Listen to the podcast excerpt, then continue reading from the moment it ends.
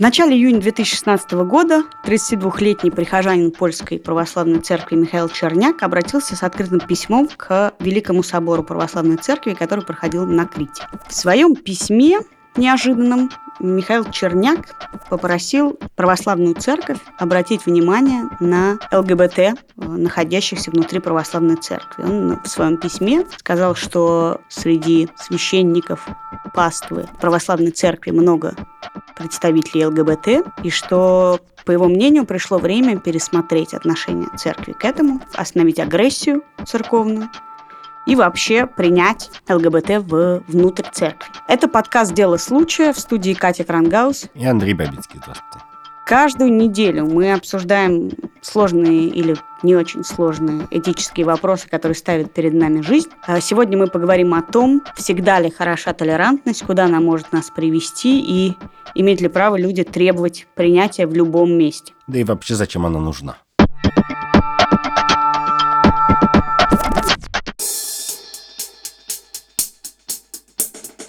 Миша Черняк, которого я знаю много лет, последнее, что я о нем знала, что он венчался в православной церкви, женился, у него родилась дочь. А это все, что я о нем слышал до того момента, как было опубликовано, в том числе на «Медузе» его письмо. А, меня оно удивило. Меня оно удивило, потому что я довольно много думала про э, церковь и ЛГБТ.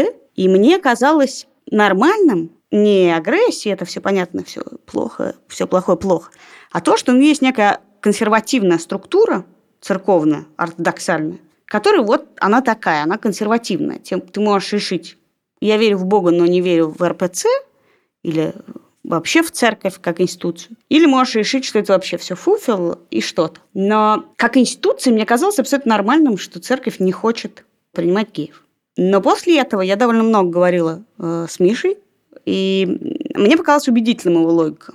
Вот послушай, что он говорит. Я родился в православной семье. Мои родители обратились в православную церковь еще до моего рождения. Они прихожане отца Александра Меня. И, наверное, это тоже часть того фона, в котором, того бэкграунда, на котором все это происходило. Я жил в семье, для которой ценности, там, те же экуменические ценности открытой церкви, ценности советского государства, ценности там, демократии, еще прочие все ценности, они как бы свои, это не, противоречит христианству. Потому что точно так же можно было сказать, но зачем тебе пытаться реформировать РПЦ, давай уходи в церковь, которая э, настроена экуменически, или на, на, идти в церковь, которая э, не сотрудничает с властью, или идти в церковь, которая не стяжательствуют вообще. К сожалению, РПЦ и прочие поместные церкви, они все как бы, они состоят из нас людей, и они в этом смысле все чем-то заражены в какой-то, в какой-то степени. Это будет как в том анекдоте, у вас другого глобуса не найдется та же РПЦ в этом смысле в каких-то других вопросах, она может быть здоровее, чем католическая церковь, скажем. Да? Поэтому я просто, когда обращался к, самому, э, к собору и вообще в целом в своей деятельности как православный ЛГБТ-активист, скажем так, я исхожу из того, что церковь – это мы, и я хочу делать лучше то сообщество, в котором я нахожусь, потому что уходить, эмигрировать можно будет постоянно в этом смысле. Ну, погляди, у меня, как всегда, двойственное отношение к этой проблеме. С одной стороны, большая часть как бы аргументов его, мне кажется, не очень состоятельной. Ну вот есть у тебя организация, организация живет по каким-то своим правилам. Нет, он говорит важную вещь, что организация это люди, которые в ней состоят. Конечно. Что действительно церковь задумана как сообщество людей. И в этом смысле как-то тихонько прелюбодеяние и э, секс до брака были как-то по умолчанию церковью в общем приняты скорее. Нет, ну что значит приняты? Если они не приняты точно так же, то есть, наверное, прелюбодеев не исторгают из э, православной Ну, за ними церкви. точно не гоняются с хоругвами. Ну, подожди секунду. Значит, единственный прелюбодей, которому достался от РПЦ, это Лев Толстой, как известно. Вот. Но, но вообще, конечно, может быть, они их и не изгоняют, и не гоняются с хоругвами, но с другой стороны, конечно, если ты выйдешь в прямой эфир или на Красную площадь и скажешь, да, я тут православный христианин и каждый день хожу налево, то как-то церковь будет, наверное, в недоумении, и не то, что будет очень радоваться этому факту. Обращение Миш Черняка не о том, что церковь радовалась, да. а о том, что агрессия не должна быть применена, что это давайте поговорим об этом. Проблема в том, что церковь, то есть тут надо еще понимать, что такое церковь. Церковь делает вид, что это не иерархическая структура, поэтому православные погромщики, за них церковь не несет ответственности. Они говорят, ну мало ли, кто-то прибежал и побил. Мы вообще это не одобряем. Ну, то есть тут еще интересно... Нет, если бы церковь сказала, мы вообще-то не одобряем, я думаю, что этого было бы достаточно. Как раз речь о том, чтобы церковь сказала, что мы вообще-то не одобряем. Нет, ну как? Этого нет. Понимаешь, что церковь состоит из разных людей, и именно поэтому это очень сложно, потому что в тот момент, когда мы всерьез говорим православной церкви, давайте вы остановите погромы, но, в принципе, мне, честно говоря, хочется, чтобы кто-нибудь уже их остановил. Я готов кому угодно сказать, давайте мы не будем друг друга дубасить как бы ни по какому поводу. Православная церковь в этом смысле является адресатом только в том смысле, что она их устраивает. То есть, если, я не знаю, на совещаниях у патриарха Кирилла говорят, надо уконтрапупить, значит, парочку геев, а потом идут с хоругвями. Это, кстати, может быть и так. Но тогда как бы это разговор не про толерантность, а просто, просто про разгул преступности разнообразной, официозной в России. Нет, как раз мне в разговоре про толерантность больше интересна не позиция церкви, а позиция черника. Зачем человеку, который гей и окей, нужно признание церкви. Миша объясняет это тем, что он родился в православной семье, для него это вера, это вера, и он хочет быть принятым там, где он верит, есть спасение. Да. Мне кажется, что это... Я понимаю его резон, но мне кажется, что это то, что в церкви называлось со своим уставом в чужой монастырь. Ну, то есть для меня непонятно, почему не пойти, не организовать э, русская православная толерантная церковь. Ну да, или экуменистическую, можно другое слово подобрать. Но, в общем, это же всегда вечный вопрос про толерантность. Потому что, с одной-то стороны, конечно же, православная церковь совершенно с какого бодуна она должна признавать однополые отношения. У нее, она уже много сотен лет их не признает, у нее на каждом углу это написано, и когда к ним приходит даже симпатичный прихожанин, он говорит, давайте вы изменитесь в одночасье, они говорят, мы тут существуем сотни лет, а ты тут хочешь нас всех поменять, это странно, в принципе. С чего бы им? Есть миллион других организаций, не обязательно религиозных, где геев принимают. Более того, Миша в итоге у него есть приход в Польше, в который он ходит, и в котором его причащают. Таким образом, он просто не, не исповедуется в том, что не считает грехом, и священник, зная об этом, считает, что это окей. Да. Как бы это понятно, я всегда за вот, а скорее а дальше... такого типа договоренности, чем изменение мира. Но есть люди, которые считают, что надо для всех расчистить Нет, дорогу. надо расчистить дорогу по, тоже по понятной причине, что вообще-то никто не хочет погромов.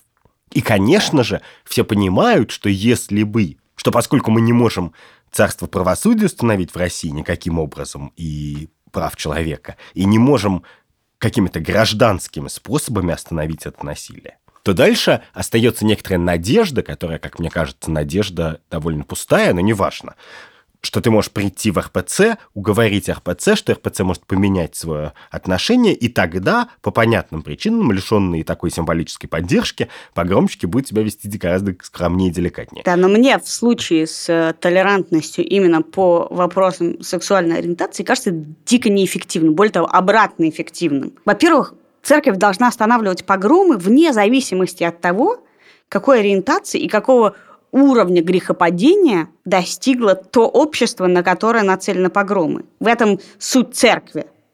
Она не должна никого громить в 21 веке, потому что Христос вообще-то э, око за око отменил. Мне кажется, Русская Православная Церковь не делает вид, что она в 21 веке. Ну, неважно. Но идея насаждать толерантность в местах наименее к этому приспособленных, мне кажется, ужасной воинственный. Была история довольно громкая в Америке про кондитера, который отказался делать торт на свадьбу двум геям. И было уже много слушаний, и сейчас дело вот дошло до Верховного суда. Он говорит, я готов был бы им испечь торт на день рождения, на вечеринку, на что угодно, но мои торты на свадьбу – это произведение искусства, которым я, так сказать, благословляю семьи на долгую счастливую жизнь, я не могу этого сделать. Понятно, что это уже, видимо, линия адвоката, который так красиво Да он, может, и так сам чувствует. Его почему почему он же вкладывает душу в свои торты? Он говорит, я свою душу в этот торт вложить не могу. Это вполне его право. Торты, говорят нам. Торты, торты говорят звукорежиссеры, а мы с тобой про этику, а не про произношение. Но неважно, давай, давай говорить торты. Короче, в торты или торты он свою душу вкладывает, если он хороший кондитер. Ну, мне так кажется. А если Ну так... вот ты считаешь, имеет право кондитер отказываться? Я считаю, что кондитер вообще имеет право отказаться от чего угодно, если это его частная контора. Ну как? Так мне кажется. Да он вообще может... Нет, подожди, в моем мире Даже фабрика-большевичка может отказаться, а не один кондитер. Я в принципе не понимаю, в чем эта проблема. Ну, как я, значит, сделал торт, не продал. Проблема в том, говорит страна истца, что ты можешь написать «я и негром не буду делать». Ну, как пидором не входить или что там что у Германа Стерлигова написано. Все же возмущены тем, что у него такая надпись. Он специально ее повесил, он эпатирует, но в сущности это то же самое. Подожди секунду, нет, это не то же самое, потому что, нет, это как раз очень разные вещи. Когда ты сам лично понимаешь, что нельзя запретить человеку даже неграм отказать в торте, на самом деле. Ну, в смысле, он просто может испечь невкусный торт. Ты не можешь заставить человека творческого, а кондитер – это творческий человек, ты не можешь его заставить хорошо сделать работу, которую он не хочет делать. Значит, дальше разница тонкая состоит в следующем. Он лично решает, когда для кого ему делать свою работу или нет, и сюда вмешиваться бессмысленно и совершенно еще и аморально, мне кажется. Ну, Или хорошо, он а делает... хлеб продает. Это он считает творческой Нет, работой. подожди. Он, кроме того, что он его не продает тем, кому не хочет продавать, за что бы я никогда не кидал в него камни. Он еще делает очень мерзкое публичное заявление, которое является частью, в общем, большой политической жизни. При этом, я строго говоря, я лично считаю, что даже за это не надо закрывать Стерлигова, хотя я у него не куплю никогда А вот ничего. мне казалось, что в Стерлиговой там в чем фишка? В том, что он внутри магазина может сказать, извините, я не хочу вас обслуживать, но из-за того, что это вывеска, это табличка, стоит лицом на улицу... Так я тебе говорю, это политическое заявление, да. Да, то это высказывание. А ну. А кондитер действительно нигде ничего не вешал. Так я и говорю, это буквально в этом и разница. Но, более того, я-то вообще считаю, что кондитер имеет право и на политическое высказывание. Почему нет? Мы говорим про толерантность. И толерантность, она не про то, чтобы другие люди считали нас приятными и милыми и нас обслуживали. Толерантность про то, чтобы они не гонялись за нами с хоругвями. Вот это важная идея толерантности. И нет никакой заслуги в том, если вообще считать толерантность добродетелью, терпимость считать общественной или частной добродетелью, то нет никакой заслуги в том, чтобы поддерживать однополые браки, если они тебе ничем не притят. А добродетель в том, чтобы их как бы дозволять и, и позволять и не вмешиваться, когда они тебе противны. И точно так же моя добродетель, вот я проявляю свою добродетель, своей терпимости в тот момент, когда я как бы РПЦ не поливаю говном с утра до вечера, потому что она отвратительно до мелочей, эта организация. Ты полил, ты только что, во-первых, поливнул капельку. Ну ладно, come on. А во-вторых, скажи мне, вот э, Кимберли Дэвис, чиновник в Кентукки, да. который работала примерно в ЗАГСе, угу. в 2015 году отказывала женить гей-пару, несмотря на то, что в Америке уже были разрешены гей-браки. Она угу.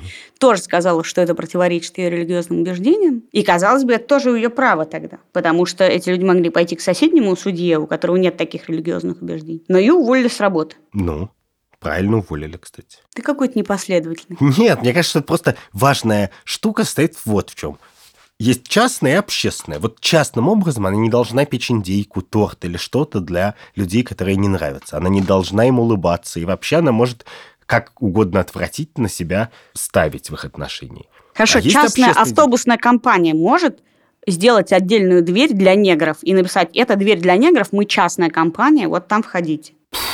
Ну, я, я согласна с тобой. Я считаю, что это а, невероятно мерзкое поведение – и я, опять же, никогда в жизни не воспользовался бы услугами такой компании. Но если ты бы... считаешь, что они были бы в своем праве? Более того, да, если бы это была транснациональная автобусная компания, и только в одной стране мира у них была только одна дверь в одном автобусе с надписью «Вход для негров», то я бы и в таком случае не, не пользовался автобусами этой компании по всему миру. Потому что мне кажется, что это запредельная мерзость. Но, конечно, это автоматически не значит, что этих людей надо запрещать. Но, с другой стороны, тут мы можем еще и проводить какие-то градации толерантности. Бить людей нельзя ни, ни по каким поводам. Нравится Ты сейчас говоришь только про законность, а я тебе говорю про этику. Значит, можно Когда как ли... раз про этику. Бить нельзя. Это этика, это не закон. Нет, бить это уже нанесение телесных угу. повреждений. Ты можешь это в полицию обращаться. Когда тебя, ну, то есть в Америке, как ты видишь, можем в полицию обращаться и по поводу обидных вещей. Да. Но я, для меня это загадка. Я не очень понимаю. Мне кажется, было бы здорово, если бы мир был во всем мире, и мы всех бы любили. Но с другой стороны, я понимаю, почему борьба за толерантность вызывает отторжение у тех, кто к этому не готов, или не просто не готов, а и не хочет быть готов согласно своим убеждениям. Так правильно. Оно отторжение вызывает именно потому, что борьба за толерантность должна иметь свои пределы. То есть ты можешь прийти к кому угодно или через газету к нему обратиться и сказать, чувак, давай ты не будешь, значит, меня бить или что-то. Но ты не можешь прийти к человеку и сказать, пеки мне торт. На самом деле не можешь. И в тот момент, когда тот, Нет, кто ну, этого не почему? хочет... Почему? Рынок говорит тебе, я, я продаю торты, я пеку торты. Другой говорит, я, не знаю, сижу с детьми.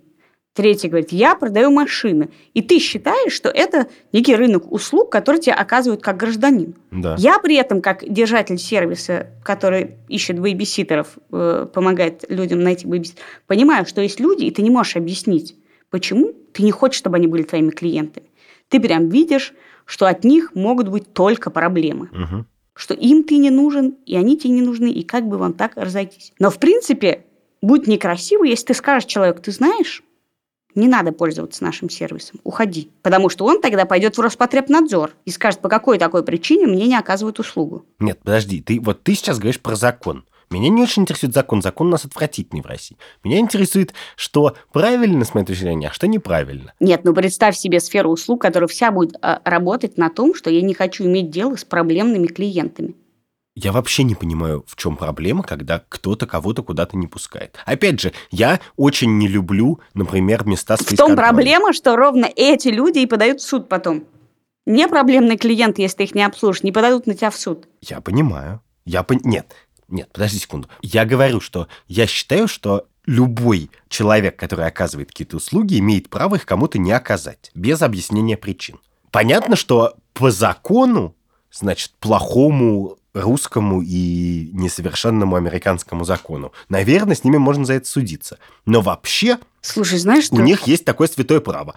Я более того считаю, что даже людей на автобусе возить это такое же творческое А занятие, скажи мне, вот ты говоришь, если бы были все так, и ты говоришь, ок, мне будет омерзительно, что в автобусе частной компании написано, что вход для негров, мне омерзительно, что Стерлигов пишет на своей э, витрине, но откуда у тебя берется это омерзение, если не оттуда, что тебе-то толерантность это успели насадить? Если бы не было запрещено писать такого на автобусах для всех, в том числе и частных компаниях, откуда бы у тебя взялась идея, что это омерзительно сделать теперь? Подожди секунду, ты думаешь, что ценности вселенской терпимости я впитал в Советском Союзе трехлетним ребенком? Как это устроено? Нет, ты ничего не впитал в трехлетнем возрасте, даже несмотря на твое очень раннее интеллектуальное развитие.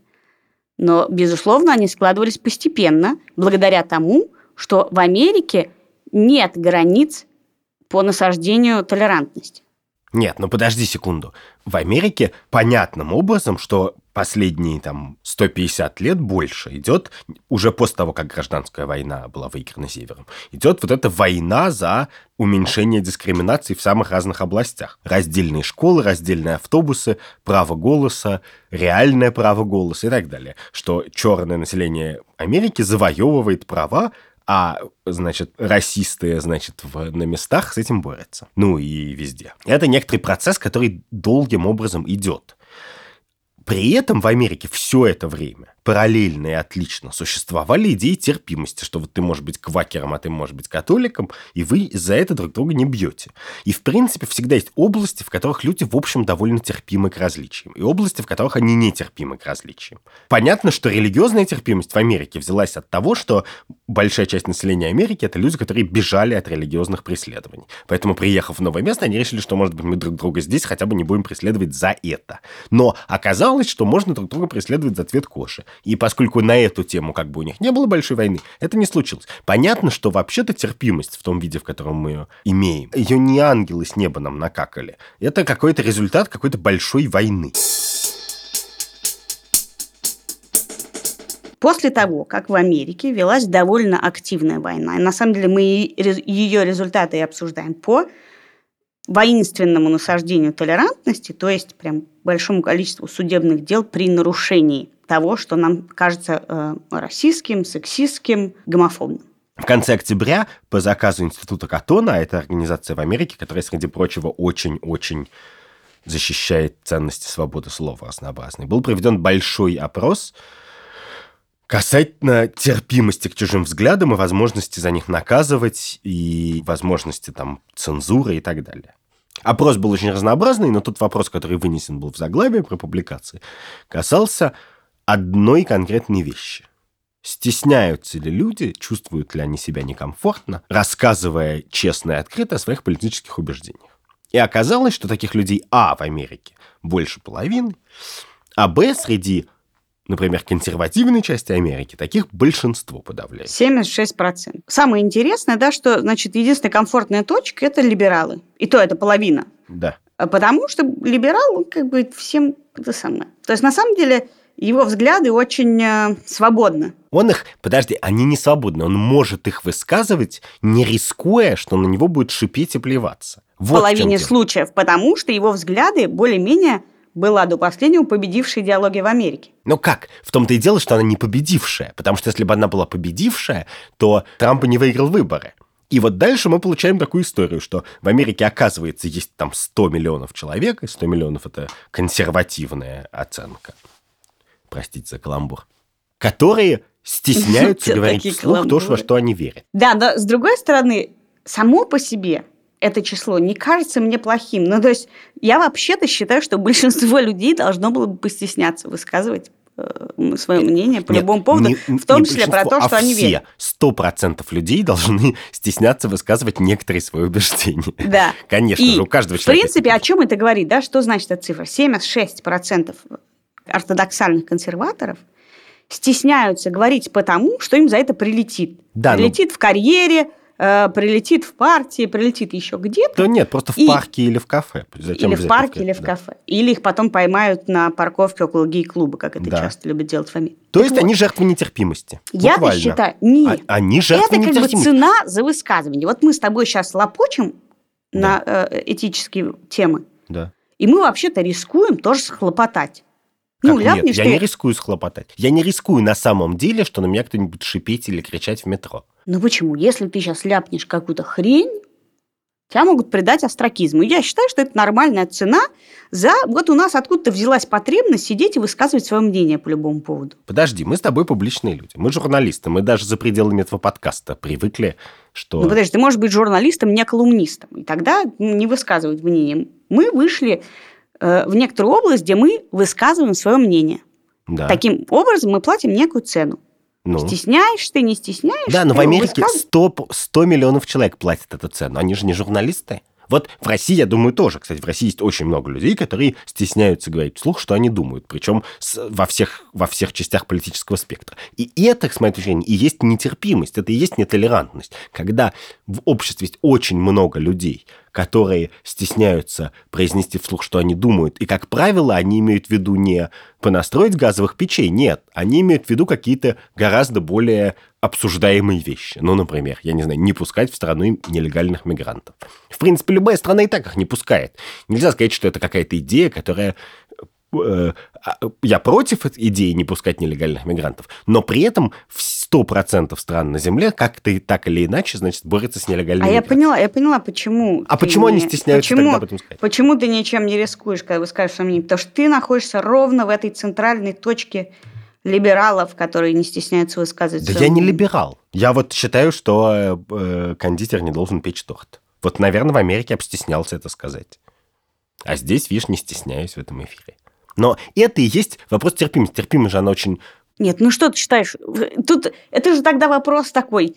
Хрень, которую несет человек, не знаю, про то, что нужно сжигать. Почему это хрень? Подожди, в тот момент, когда ты говоришь, человек несет хрень, ты уже говоришь, его взгляды отличаются от моих, его взгляды хрень. А терпимость, она про это и есть, что ты говоришь, его взгляды отличаются от моих, но это не хрень. Вот Подожди, это ты и хочешь сказать, что толерантные люди вообще не, не различают хрень, когда другие люди говорят? Нет, они говорят, Подожди секунду, они ее различают. Они говорят, я не согласен с тобой, но умру за твое право это сказать? Нет, они этого не говорят, это говорит только выдуманный Википедии Вольтер какой-то. А э, они ничего не говорят. Либеральные люди, как и любые другие люди, они иногда думают, что им говорят хрень. Но если ты каждый раз, когда тебе будут говорить хрень, будешь говорить, вы говорите хрень, или плевать человеку в морду и бить его хоругвью, то вот это и будет конец всего, и конец цивилизованной Подожди, жизни. ты мне даже моей личной хоругви запрещаешь кого-нибудь бить? В смысле, твоя хору... если она имеет вес больше нуля, то да.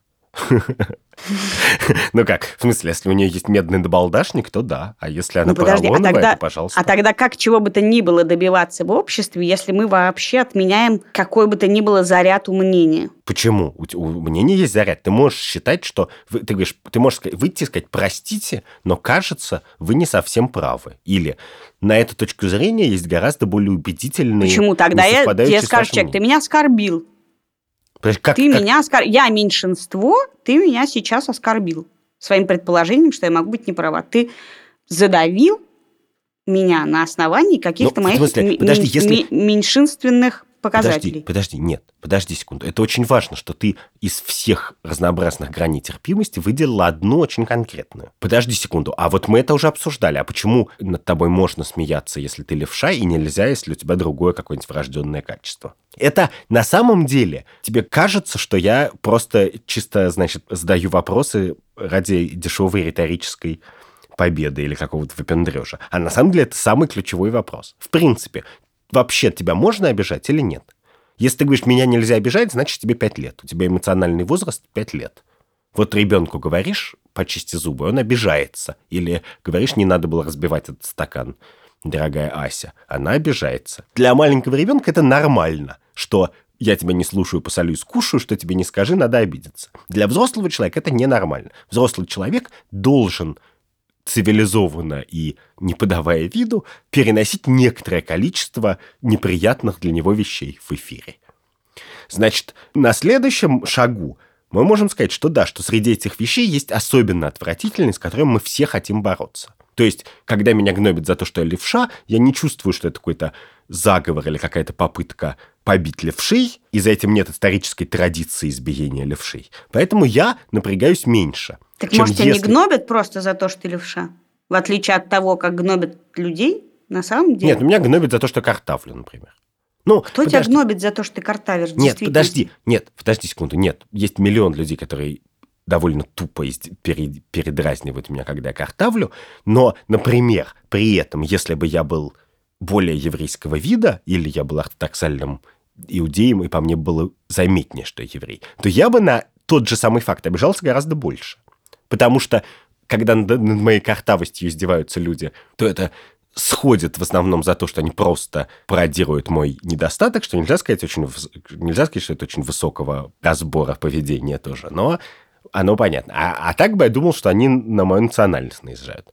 И напрягался бы больше. Но Ну, во- и это напряжение, большее напряжение не давало бы тебе каких-то прав на защиту общественную? Ну, вообще-то нет. Я готов обсуждать, на- на- должно ли общество быть защищено от лозунга «бей жидов». Но от, но от просто издевательства над любым человеком по любому поводу общество и человек не должны быть защищены. А что, думаешь, Слушай, русских ну не вообще гнобят? вся Подожди. борьба, вся борьба сейчас, женская борьба против харасмента на работе за то, что нет, не каждый человек может сказать тебе, ах, какая у тебя жопка-то симпатичная. Окей. И а, люди объединяются, чтобы сказать, нет, это не окей. Это не вопрос того, что у ты какая обидчивая, у тебя какие гордые мы сегодня. Так а что нет, это неприлично. Подожди, подожди секунду, подожди секунду. А, Эта борьба и важная часть этой борьбы, она же состоит не в том, что э, окей, Ник, я тоже считаю, что это не окей. Но нормальная реакция на это не окей состоит не в том, чтобы залить все напалмом и подать в 100 судов и написать 100 законов. А нормальная борьба состоит в том, чтобы сказать, отойди от меня, старый прыщавый ублюдок. Ты очень да, но плохо чтобы как особенный». каждая любая женщина или хоть какая-то женщина не боялась, или гей, или картавый, или еврей, или кто угодно э, по какому-то э, потесняемому признаку не боялся сказать человеку, это неприлично, уйди отсюда. За этим и стоит огромное количество судов, скандалов. Конечно. Давай, и мы, борьбы. давай мы контрапупим кучу людей. Так нет, я, я понимаю, что терпимость, в принципе, не возникает без невинных жертв. Что с обоих сторон баррикад должно полечь какое-то количество народу, чтобы возникла терпимость. Собственно, вот с религией в западном обществе это случилось. Это случилось ровно поэтому. Нынешние войны, которые сейчас ведутся и которые только приведут в будущем к терпимости, они гораздо менее кровавые. Ну, то есть сейчас и жертв меньше, и, и никого не убивают, а просто штрафуют или сажают в тюрьму. Жертв есть при этом с двух сторон, да? Но когда-то установится некоторый баланс. Меня вот интересует, что в этом, вот в этом балансе, в этом безопасном месте Куда, куда мы, собственно, все идем этой дорожкой толерантной? Собственно, за этим стоит некоторая более широкая идеология, которая называется идеология как бы safe space что некоторое пространство должно быть безопасно для человека, его внутри этого пространства нельзя обижать и оскорблять, потому что как бы он должен себя чувствовать нормально, защищенно хоть где-то. Но если это где-то, это за пределами твоей спальни, то, в принципе, это очень странная идеология. Ну, Нет, движение, конечно. Движение этой идеологии сейчас распространяется на школу. Ни в коем да. случае ты не должен обязать в школе ребенка. Да. Э, на кружки, на университеты. В университете Северной Каролины студентам, первокурсникам надо было прочесть какую-то гипертолерантную книжку – про лесбиянку, у которой папа закрытый гей, еще что-то, еще какие-то там события происходят, и они отказались, потому что секс, который описан в этой книжке, противоречит их убеждениям. Значит, в университете тоже нет, на работе тоже нет. И что, мне, собственно, интересно, что будет-то? Хорошо, предположим, это общество, в котором у людей эмоциональный возраст у всех пяти лет. Что дальше происходит? Так нет, ничего. Дальше в этом, в этих обстоятельствах никакая настоящая терпимость невозможна. Терпимость возможна там, где есть конфликт. И на фоне этого конфликта мы говорим, мы этот конфликт разрешаем не тем, что мы друг друга лупим хоругвями и подаем на друг друга в суд, а тем, что мы иногда делаем вид, что мы не обратили на что-то внимание. Вот человек блюет в метро, а мы не подаем на него в суд, хотя он вроде как бы обидно тебе. И ты просто взрослый человек, у тебя есть свои дела, своя семья, и ты с некоторыми вещами, которые не являются очень-очень-очень важными, готов мириться. Вот так же живет и общество. В обществе ну, всегда подожди, есть ну, люди, которые твои друзья занимаются тем, что борются за права э, разных категорий угнетаемых граждан, в том числе, например, права, не знаю, людей с синдромом Дауна, что права значит? людей с аутизмом, Подожди, которых а... не пускают в кино, и ты не говоришь, ну, знаете, раз их не пускают в кино, я тоже в это кино не буду ходить. Да, но Нет, мои друзья не подают на них в суд, они просто говорят, В том числе что делают это, за... и это. Но в том числе законными способами, в том числе лоббистскими способами, Нет, пытаются изменить эту ситуацию. Нет, потому подожди. что толерантность и терпимость общественная, не судебная, берется не потому, что ты родился такой хороший человек, или сейчас кто-то послушал тебя э, в своем телефоне и подумал, о да, я увидел свет терпимости. Нет, она берется, любая терпимость, и та, которой ты сейчас владеешь, взялась от того, что кто-то ее насильственно насадил вокруг тебя – а ты уже ее нет, очень комфортным нет, путем всосал нет, это, в себя. Нет, это, это вообще какой-то совершенно, совершенно допотопный взгляд на мир, что все хорошее вокруг кто-то насадил вокруг меня. Нет, люди довольно хорошие создания. И в тот момент, когда люди начинают О, досыта есть, и, и у них пропадает проблема, значит, накормить детей каждое утро, они оглядываются по сторонам и начинают замечать, что кому-то хуже, что кто-то требует защиты, что кого-то куда-то не пускают. Они открывают глотку и начинают об этом кричать. И я хочу жить в обществе, где все, когда они видят что-то, что им не нравится, открывают глотку и об этом кричат, а не лупят друг друга хоругвями. И это единственное важное различие. И тот факт, что я все время это повторяю, а ты все время размываешь границу между словом и насилием, между словом и делом, он происходит, как мне кажется, потому, что вот эти войны, в результате которых появилась терпимость, это были настоящие кровавые войны ты их не учитываешь, а это так и есть. Вот терпимость нужна не для того, чтобы люди были счастливы. Она нужна ровно для того, чтобы они друг друга не убивали. И когда тебя не убивают, и тебя не отбирают собственность, и тебе не угрожают чем-то, вот, не совершают каких-то действий вербальных, бывают вербальные действия, если тебе просто говорят что-то неприятное, то надо с этим мириться и жить. Я тебе говорю, что твоя толерантность обусловлена огромным количеством вещей, и мне интересно, каким образом сбалансировать их так, чтобы мы действительно не оказались в обществе пятилетних обидчивых людей, ну. но при этом склонность людей к ненависти, а мы всегда будем иметь часть общества, которая только дай повод, она начнет ненавидеть соседа, тебя, так, может, она зеленый уже цвет, синий. Почему ты думаешь, что она уже не ненавидит?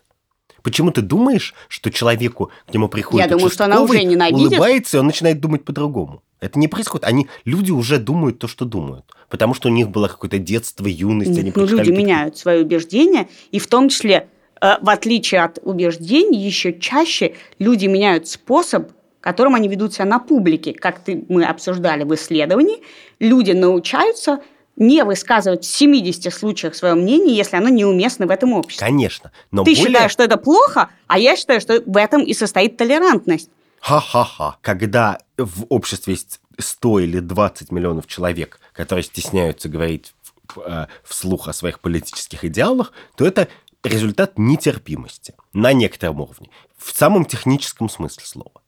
И это важно, что терпимость может терпимость по определению, я это тоже повторюсь тысячу раз, если это надо в этом подкасте, Катюш. Терпимость хороша постольку, поскольку ты терпишь взгляды, которые тебе не нравятся.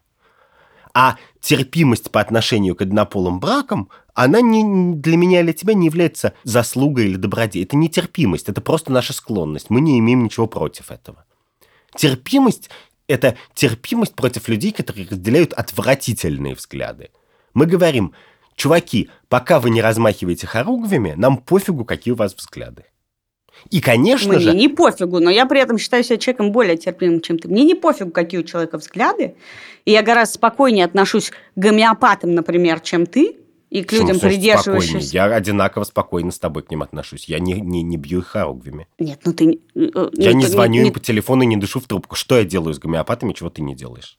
Ты, конечно, к ним не так терпим внутри. Нет, не терпим. Я просто, как, когда, как бы, как, в смысле, нет, подожди, более того, я, когда вижу в метро человека, про которого мне сказали, что он гомеопат, я не, не прыгаю на него и не плюю ему в морду. Подожди секунду. Э, Я не терпим к конкретному гомеопату, который приходит к моим детям, которые болеют, и лечит их херней, которая их не лечит.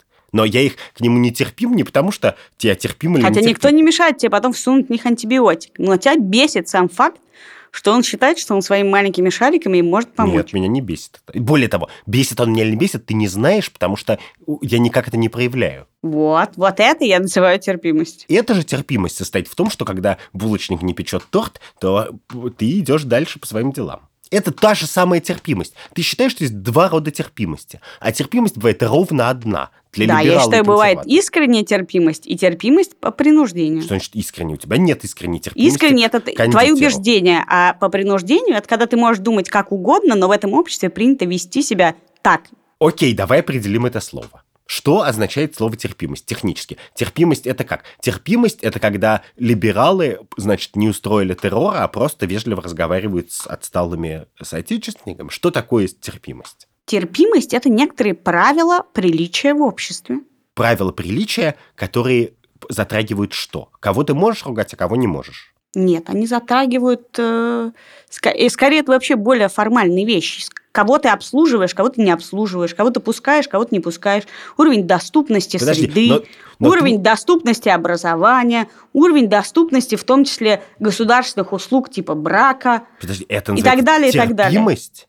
Тогда, тогда Россия страна нетерпимая ко всем. У нас такая Конечно. медицина, что мы... Конечно, так и есть. Нет, подожди секунду. Но в таком случае бессмысленно говорить о терпимости как какой-то специальной штуке. Зачем вводить новый термин? Просто терпимость – это хорошая жизнь. Окей, поехали дальше. Хорошо, как ты определяешь терпимость? Терпимость, буквально, терпимость означает, что ты к взглядам, которые тебе даже отвратительны, противопоставляешь им взгляды и слова, а не насилие. В частности, государственное насилие. В частности, хотя у тебя есть государственная возможность принудить кондитера печь торт, ты ей не пользуешься. Это терпимость. А если ты ей пользуешься, ты нетерпимый человек. И человек, который принуждает кондитера испечь торт, с моей точки зрения, То гораздо есть ты за то, чтобы не было чем кондитер. 70% людей, которые стесняются высказать свое мнение. Люди тогда не смогут работать, они будут все время сидеть и говорить, ты отвратительный. Ты картавишь, Нет, мне это отвратительно. возникает после того, как все произнесли свои отвратительные мысли вслух, а не до. До того, как они их произнесли, ты не знаешь, у тебя есть в обществе терпимость или нет. До того, как в XII веке ты не знал, сколько во Франции атеистов. Ты не могла это узнать, потому что они старались об этом промолчать. А сейчас ты более-менее можешь это узнать. И это и есть терпимость. Вот нынешняя Франция гораздо более религиозно терпимая страна, чем, чем Франция тысячу лет назад.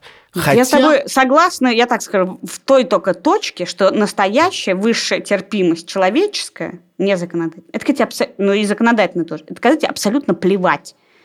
Ты не поддерживаешь, не, не, не поддерживаешь, тебе просто Вот, плевать. вот это Каждый занят своим да. делом. Да. Нашли точку равновесия. Давай переходить к последнему кейсу. Ну ладно, мы тут, значит, поговорили, поссорились, но очень терпимо друг с другом, как нам это свойственно. И давай перейдем к третьему случаю, который такой специальный. Вот есть много людей, типа Нобелевского лауреата Джима Уотсона, человека, который открыл ДНК. которые живут, живут, работают продуктивно, много делают блага, потом выходят и говорят какую-нибудь гадость. Ну, или глупость, или гадость, или... или... Ну, вообще с пьяну, кажется, что-то сболтнул. Я не буду говорить гадость или глупость. Я не считаю, что это гадость или глупость. Я, я буду так скажу, рискуя вызвать на себя гнев всех. Я скажу, произносят вещь, которая кому-то кажется гадостью или глупостью. Конкретно Джим Уотсон сказал, что наши программы помощи Африке не работают, потому что мы отказываемся признать, что африканцы просто у них IQ ниже, и поэтому им надо помогать не так, как мы привыкли. Или другой похожий пример – это президент Гарварда Ларри Саммерс, который сказал как-то, что что-то про женщин. Но как-то оправдал, значит, тот факт, что у женщины делают худшую карьеру, исходя из их так. естественных свойств. И что их Ну постигло? вот их всех выгоняют, значит, с работы. То есть Я... ты, ты приводишь да. сейчас пример двух ученых. Ну, ну, то есть можно было бы третьим примером да. э, предположить, что выходит э, директор планетария и говорит, что Земля плоская. Нет, потому что на самом деле Джима Уотсона и Ларри Саммерса а, осуждают не за то, что они сделали фактологически верное или неверное утверждение. Ну, почему? Я думаю, что если бы Уотсон сделал фактологически верное, он же потом отказался от всех своих слов. Он же ну, сначала, когда это говорил, тоже... именно именно говорил, есть исследования, какие-то исследования. Подожди, исследования. фактологически это бессмысленное утверждение. Нет, нет никакого... Э, значит, много книг написано про то, что IQ – это просто бессмысленная вещь, что она не означает интеллекта и ума, как бы. Уж точно она никак не связана с скоростью прогресса общественного. А, программа помощи Африке не работает не по этой причине, и многократно изучена, и много описано причин, по которым они работают или не работают. Так далее. Там есть огромная своя фактология, которой Уотсон просто никак не относился. Он просто в вопросе, в котором не разбирался, произнес некоторые суждения, которые фактологически можно до конца времен спорить, верно или нет, и имеет ли оно вообще смысл в данном контексте, но которое нормативно име... было как даже не нормативно, а как бы казалось мерзким в принципе. Ну, потому что оно звучало так, как негры тупые. Мне в этом смысле ужасно жалко Уотсона, но только потому, что на него стали распространяться обра- силы обратного э, действия закона этики. В смысле, что он родился в 20-е годы, поэтому он как бы имел право на это? Н- нет. У него же он вынужден был продать, по-моему, свою медаль Нобелевскую. Ну ладно, кому? Ну, в смысле, Джим Уотсон не умер бы от голода. Это, это не, не очень все важно. Но, в принципе, ну да. Да, но мы с тобой это обсуждали в предыдущих выпусках, да. В данный момент в борьбе за некоторые важные общественные позиции, есть перехлест. Вот, да. Так я, мне просто вот что мне кажется. Есть еще, если опять мы говорим про Америку, но ближе к России, есть, например, канал Russia Today, ну, который там немножечко гнобит как-то. Совсем не так, как в России гнобит средства массовой информации, но чуть-чуть тоже гнобит. И на канале Russia Today, правда, негде ставить клеймо, но их гнобят, и Маргарита Симонян, гендиректор телеканала Russia Today, все время выходит и высказывается в том духе, что борется со свободой слова. И я должен сказать, что это единственная фраза Маргариты Симонян, единственная, с которой я готов согласиться. Мне кажется, даже когда на рецепт жареной курицы публикует, то мне хочется блевануть. Но с этой фразой я в принципе согласен. В принципе, даже вот это отвратительное, мерзкое Russia Today, его наличие в эфире американском, учитывая, что его финансирует русское правительство, не стесняясь, и русское правительство отвратительно и все эти входящие сложные аргументы, все это жуткое благо. И когда Джим Уотсон выходит и говорит вещь, которая большинству мне тут из нас кажется дикостью, вот, послушай, то вот, мне то это тоже благо. то, что невозможно исследование, огромное количество исследований, которые было бы интересно, в том числе про то, про что говорит Уотсон. Об этом невозможно заикнуться, да, потому подожди. что они сами по себе, сама задача будет казаться дико нетолерантной, невозможной в современном обществе. Да, но я, я-то как человек, который, скорее всего, примерно 70% своих взглядов на мир тоже не высказывает, а 20 высказывает вот в нашем подкасте, а остальные приходится стесняться, я это очень хорошо понимаю. Мне тоже кажется многое ужасными перегибами. Но я не, не, не понимаю, как еще, э, как еще люди увидят, что, не знаю, на Rush Today, как устроена пропаганда. Если ты не, нач... не, не, не будешь... А, ну, как, как ты научишь людей видеть это? Когда Да, не но- увидят это, я за то, чтобы цвели все краски пропаганды, сексизма, расизма, и ты мог все это видеть и различать, и тогда твоя палитра будет богата. Но как люди увидят это, если ты не будешь им запрещать? А, А вот это интересный вопрос. Так нет, подожди секунду. Что значит, во-первых, что такое запрещать? Вот, например, в России сейчас огромная волна, и слава богу, поднялась за женское равноправие. И вообще какое-то гендерное равноправие в широком смысле. И эта волна уж точно происходит совсем без вмешательства государства. Просто есть несколько убедительных, красноречивых, убежденных в своей правоте людей, которые раз за разом эту волну создают и поддерживают. Она явно принимается обществом и как-то встречается с сочувствием. Тут нет ни одного закона, ни одной санкции, ничего. Это все создается энтузиазмом людей. Значит, и, и Ну, конечно пока- же... Я, кстати, уверена, что пока не будет каких-то внутренних санкций, это борьба особо, осо- Подожди, эта особого борьба массового работает уже до того, как наступили санкции. Ты почему-то считаешь, что успех – это когда закон переписали. Успех – это когда люди себя немножко по-другому начали вести. Понятно, что американские Ну, либералы... мне кажется, загну- то, что ты называешь люди, это ничтожное меньшинство, которое и так себя по-другому вело. Да нет, конечно. А то, которое начинает себя по-другому вести, если мы говорим, например, о сексуальных скандалах, начинают себя так вести из-за страха. Даже если этих санкций нет, они их боятся. Нет, ну вот есть там большой спор какой-нибудь про, я не знаю, вот в высшей школе экономики есть конкурс красоты для девушек. И есть большое движение, в частности, внутри высшей школы экономики, которое с этим борется. И нет, конечно, э- это движение и этот спор, и этот дебат и его последствия затрагивают всех. Все в какой-то момент начинают смотреть, что вообще-то это действительно странно. Почему, значит, студенток лучшего вуза Да нет, ну страны ты или одного из все, лучших мы это оцениваем за совершенно не внешний все. вид. М? Нет, но Совершенно в любом не случае, все. А, в любом как- а то, случае, что это происходит внутри релевантной группы, ровно поэтому этот скандал и возможен, что среда высшей школы экономики может рассуждать в таких терминах.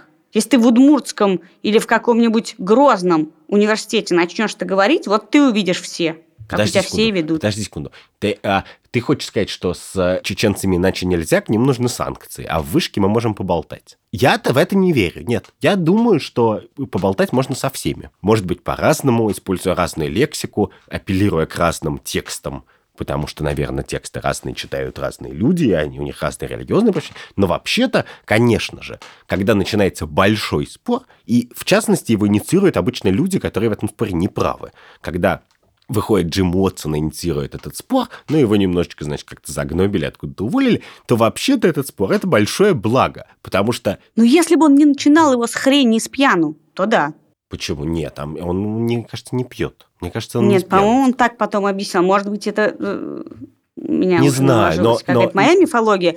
Это интересно, как этот в уже победившем мире толерантности в, в некоторых средах, в том числе в американских университетах, как заводить эти сложные разговоры. То есть это именно, что у тебя была крайность одна, потом ты перекинулся в другую, и как Подожди, из этой другой тебя выходить победила- на средние, на средние частоты. Если у тебя победила толерантность, то тебе этот разговор не может быть сложным. Сложный разговор уже означает, что она не победила. Иначе бы нет никакой сложности в том, Значит, тогда, может быть, стоит ждать, пока она победит. Так она не победит. Вот это, собственно, это, мне кажется, есть разница. Ты видишь какой-то путь, в котором есть точка, что мы все придем, условно, наше общество станет такими, как мы с тобой. А мы с И мы, тобой наконец-то, примерно такие сможем поговорить. малоприятные люди, которые не дерутся хоругвями, примерно, и не считают негров низшей расы. Но вообще-то это так не бывает. Во-первых, всегда найдется кого погнобить, Всегда. И даже ни один из споров, ведущихся сейчас, не завершится быстро. Вот спор о гендерном равноправии, о расовом равноправии, о религиозном равноправии ни в одной стране мира не завершен, и не может быть завершен. А когда он будет завершен, начнется какой-нибудь другой спор. Например, будет спор людей, которые будут считать, что их биологическая природа впереди некоторых правил уравниловки и будут, собственно, которые Да я, я тебе так скажу, да? уже сейчас такие есть. Но- Конечно, потому что биологическую природу тоже не выкинуть. И поэтому в этой невозможна победа, невозможна ситуация, когда 100% людей в обществе либералы, потому что само это общество будет тоталитарным. Вот и терпимость ровно про это, что общество, в котором в качестве дано, тебе дано, что у тебя в обществе есть группа людей, которые считают, что их оппоненты неправы кругом, дебилы и злодеи. Они так уже считают убежденный либерал, конечно, он, может, этого не скажет вслух, но он, но он думает, что Он протеерей Всеволод Чаплин просто как бы просто мерзавец. Он не думает, что он прав или не прав. На самом деле, в глубине души очень многие так думают. И протерей Сел Чаплин наверняка про многих либералов думает так же. Так вот, в таком обществе нужно жить каким-то образом, таким, чтобы не сломать друг другу черепушки. И То есть это... ты хочешь сказать, что мы уже живем в мире победившей толерантности? Мы все живем и вынуждены мириться. Все, кто не поднял еще хоругвию, дико толерантные люди, по-твоему. Они могут высказывать проклятия друг другу ужасные и предлагать друг другу гореть в разных э, местах, но если они ну, друг как? друга не бьют, при том, что они ненавидят друг друга и не согласны, то это и есть мир победившей ну, толерантности. В принципе, я вообще-то считаю, что, конечно же, терпимости в мире гораздо больше, чем все это готовы признать. Да, когда проходит два дня и никто никого не убил, это значит, что терпимость побеждает. К сожалению, конечно, конечно же, в России она в этом смысле не побеждает, потому что в России все время кого-то, а, а, значит, бьют, насильничают или убивают из-за убеждений, там, из-за какой-то фигни, за которой нельзя никого убивать. Ну, большая часть жизни является такой фигней. Но в принципе, да, к терпимости надо, как мне кажется, применять один очень простой критерий и, вероятно, недостаточный с точки зрения многих моих, окружающих меня людей. Терпимость – это такой инструмент для того, чтобы в обществе А не было тучи бессмысленного насилия, а Б еще и при этом велась какая-то интеллектуальная дискуссия политическая, которая куда-то идет. Потому что, когда насилия нет, а при этом еще и большая, огромная группа людей стесняется говорить вслух, то это, в принципе, сложно назвать терпимость. Ты еще больше идеалист, чем я. Я, конечно, я с, как, с ног до головы идеалист. Это был подкаст «Дело случая». Сегодня мы очень поспорили с э, Андреем Бабицким о том, куда заведет нас толерантность. Э, если вам интересно нас слушать, подписывайтесь на нас на сайте «Медузы» в приложении «Подкаст» в своем айфоне или в том приложении, через которое вы нас слушаете на андроиде. Ровно через неделю мы снова э, начнем спорить по какому-нибудь важному этическому вопросу. Спасибо, Андрей. И не бейте нас, пожалуйста. До свидания. Пока.